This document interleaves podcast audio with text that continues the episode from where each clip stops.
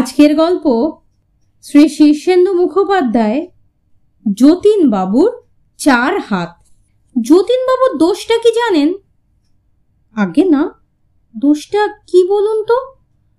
যতীন বাবুর সবচেয়ে বড় দোষ হলো উনি বড্ড ভালো মানুষ। আ তা ভালো মানুষ এটা দোষের খাতে ধরছেন কেন? ধরবো না মশাই, কিছু পৈতৃক সম্পত্তি ছিল। ব্যাংকে দিব্যি মোটা টাকার আমানত ছিল। কয়েক লাখ টাকার শেয়ারও খাটছিল। গাড়ি, বাড়ি, জমি জমায় এক প্রকার ভাষাভাষী কাণ্ড। কিন্তু ওই যে ভালো মানুষের দোষ। কেবল বলেন, আমি একা ভালো থাকলে তো হবে না, অন্যদেরও ভালো রাখতে হবে। আর যেমনি কথা, তেমনি কাজ। দু হাতে আর কতই বা বিলোনো যায়। ভগবান যদি চারখানা হাত দিতেন, তবে বিলিয়ে সুখ হতো। বটে, তা, তার ঠিকানাটা কি বলুন তো? আহা, আগে সবটা শুনুন তবে তো। কিন্তু দেরি করলে সব বিলি হয়ে যাবে যে। আরে না, মশাই, না, বিলি হয়েই যেত। কিন্তু ভগবান যে তার আবদার মঞ্জুর করবেন, সেটা যতীনবাবু ভেবে দেখেননি। এখন যে তার বড় বিপদ চলছে, কেন মশাই? বিপদ কিসের? বলছি মশাই, বলছি, তার আগে একটা কথা শুনে রাখুন। ভগবান মানুষটা কিন্তু বড্ড বেখেয়ালের লোক। বড় গলা করে চেয়ে চিনতে দেখবেন কথাটা ভগবান কানেই তুলবেন না হয়তো। কিন্তু হঠাৎ হয়তো আন মনে ফিসফিস করে কিছু একটা চেয়ে বসলেন। অমনি সেটা মঞ্জুর করে দিলেন। তাতে যে কত বিভ্রান্তি হয়, সেটা মোটেই ভেবে দেখলেন না। তা হলোটা কি মশাই? ওই চারটে হাত চেয়েছিলেন যতীনবাবু। ওইটেই তার কাল হলো। রাত্রিবেলা শুয়ে ঘুমোচ্ছেন হঠাৎ বগলের তলায় সুরসুরি। প্রথমটায় তেমন বুঝতে পারেননি। অস্বস্তি বোধ করে এপাশ ওপাশ করছেন। হঠাৎ দুই বগল ফুরে ভচাক ভচাক করে আরও দুটো হাত বেরিয়ে এলো। প্রথমটায় তো চোরের হাত মনে করে চেঁচামেচি জুড়ে দিলেন। বাড়ির লোকজনও সব লাঠি সোটা নিয়ে দৌড়ে এলো।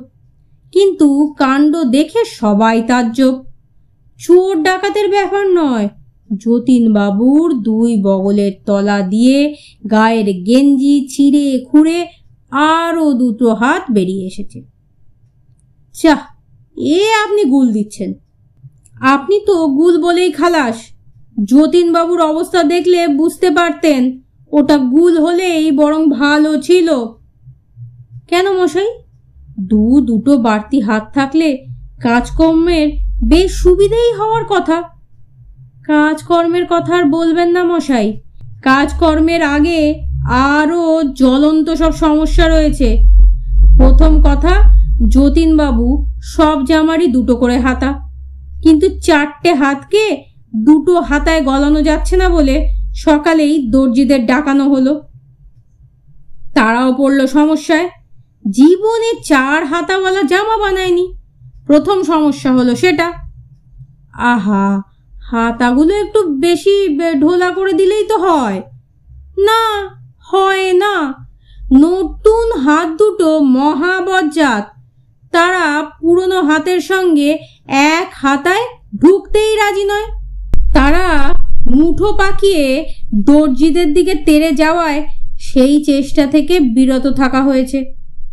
যাই হোক, শেষ অবধি চার হাতাওয়ালা জামা তৈরি করা হলো বটে। কিন্তু চার হাতার গেঞ্জি অমিল। যতীনবাবুর আবার গেঞ্জি ছাড়া চলে না। শেষ অবধি হুঁশিয়ারিতে অর্ডার দিয়ে অনেক কষ্টে গেঞ্জিরও বন্দোবস্ত হলো। কিন্তু সমস্যা দেখা দিল অন্য ক্ষেত্রে। সেটা কীরকম? বলছি বলছি, যতীনবাবু এখন দুখানা ডান হাত আর দুখানা বাঁ হাত, বুঝলেন তো? দিব্যি বুঝেছি, দুটো ডান, দুটো বাঁ, সোজা হিসেব। হিসেবটা যদি এত সোজা হতো, তাহলে আর চিন্তা ছিল কি? প্রথম মুশকিল হলো খেতে বসে। যতীনবাবু পুরনো ডান হাত দিয়ে জলখাবারের একখানা লুচি আলুর ছেচকি সাপটে সবে মুখে তুলেছেন। অমনি তার নতুন ডান হাত ফস করে আরও দুখানা লুচি পায়েস মেখে তার মুখে গুজে দিল। এখন আপনি বলুন, আলুর ছেচকির সঙ্গে পায়েস মিশে গেলে সেটা খেতে কেমন হয়?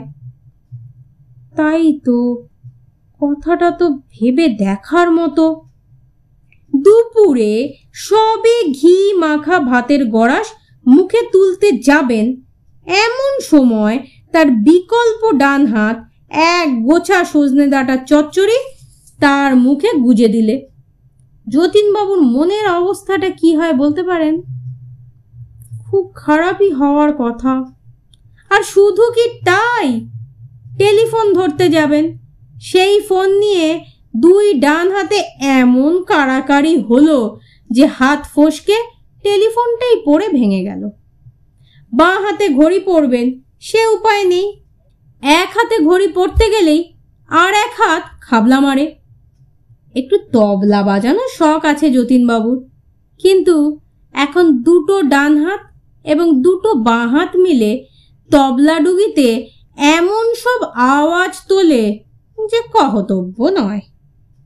বরাবর বাঁ হাতে চায়ের কাপ ধরার অভ্যেস তার। সবে চুমুক দেবেন, অমনি নতুন বাঁ হাতটা উঠে এসে কাপটা এমন চেপে ধরল যে গরম চা চলকে পড়ে পেটে ফোসকা হওয়ার জোগাড়। বাজার করতে গিয়েও বিপত্তি। পুরনো হাতে বাছাই বেগুন তুলছেন, নতুন হাট টপার টপ কানা বেগুন তুলে ব্যাগে ভরে দিচ্ছি। বুড়ো ঢেঁড়স পাকা পটল ধসা, আলু, কি থাকছে না আজকাল তার বাজারে? এ হে যতীনবাবুর তো তাহলে খুব বিপদ যাচ্ছে মশাই। তার বলতে তাই বলছিলুম, ভগবানের কাছে ফস করে কিছু চেয়ে বসবেন না। বেখেয়ালের লোক, কোনটা দিয়ে ফেলেন কে জানে? যা আছে তাই নিয়েই খুশি থাকুন মশাই, বুঝলেন? খুব খুবই বুঝেছি।